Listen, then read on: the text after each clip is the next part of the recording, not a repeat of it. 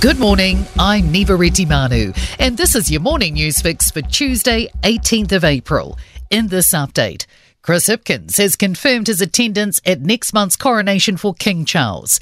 The Prime Minister will lead a New Zealand delegation alongside National Leader Christopher Luxon, Governor General Dame Cindy Kiro, and High Commissioner to the UK Phil Goff. Richie McCaw, Willie Apiata, and Abdulaziz will represent honour holders and Kingi Tuheitia and his wife, Makau Ariki Atawhai, will represent Kingitanga. Channel 9 and Daily Mirror royal editor Russell Myers says authorities are bracing for a range of potential security threats. You've got the resurgence of the dissident Republican movement in Northern Ireland, this Republican movement both at home and throughout the Commonwealth. Hipkins has also confirmed a visit to Australia this weekend and to the NATO Alliance Summit in Lithuania in July. ASB is predicting the economy will contract by about 2% by early 2024, double what it forecast in its last quarterly update. Its latest economic forecast expects the Reserve Bank to increase the official cash rate by another 25 basis points before holding until the first half of next year.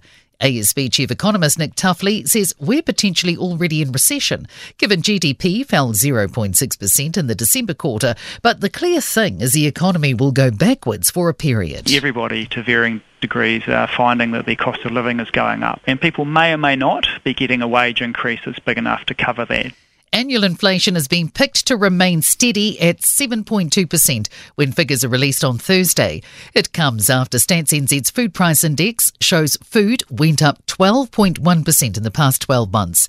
ANZ senior economist Miles Workman says there's a number of things at play, including global supply factors. And the first three months of the year have been challenging for retailers. The latest Retail NZ report shows 36% of retailers are meeting their sales targets, but 44% aren't. 28% are unsure or not confident that their business will survive the next 12 months. Retail NZ's Amy Hines says supplier costs, rent increases, the minimum wage rise, and for the first time, increases in insurance are causing cost pressures. Pressure in the health system is burning out medical doctors at almost twice the rate of other professions. Massey University data analysis shows burnout risk for medical doctors is at 22.7% compared to 12.2% for the wider workforce. Researchers warn medical doctors need more psychological support in the workplace.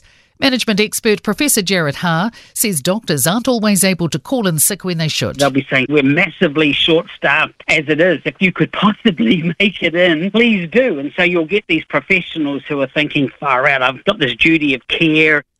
In sport, Netball New Zealand Chief Executive Jennie Wyllie has questioned the world governing body's lack of help in managing what could have been a $400,000 loss from the Jamaica tour last year. The Central Pulse have beaten the Southern Steel 62 38 in the ANZ Premiership. And the Wellington Phoenix will name their new men's coach at 3 pm. The favourite is incumbent Ufuk Talay's assistant, Giancarlo Italiano, who's been at the club since 2019. And I'm Niva Retimanu. That's your latest news fix. We'll be back with the next update at midday from the News Talk ZB newsroom.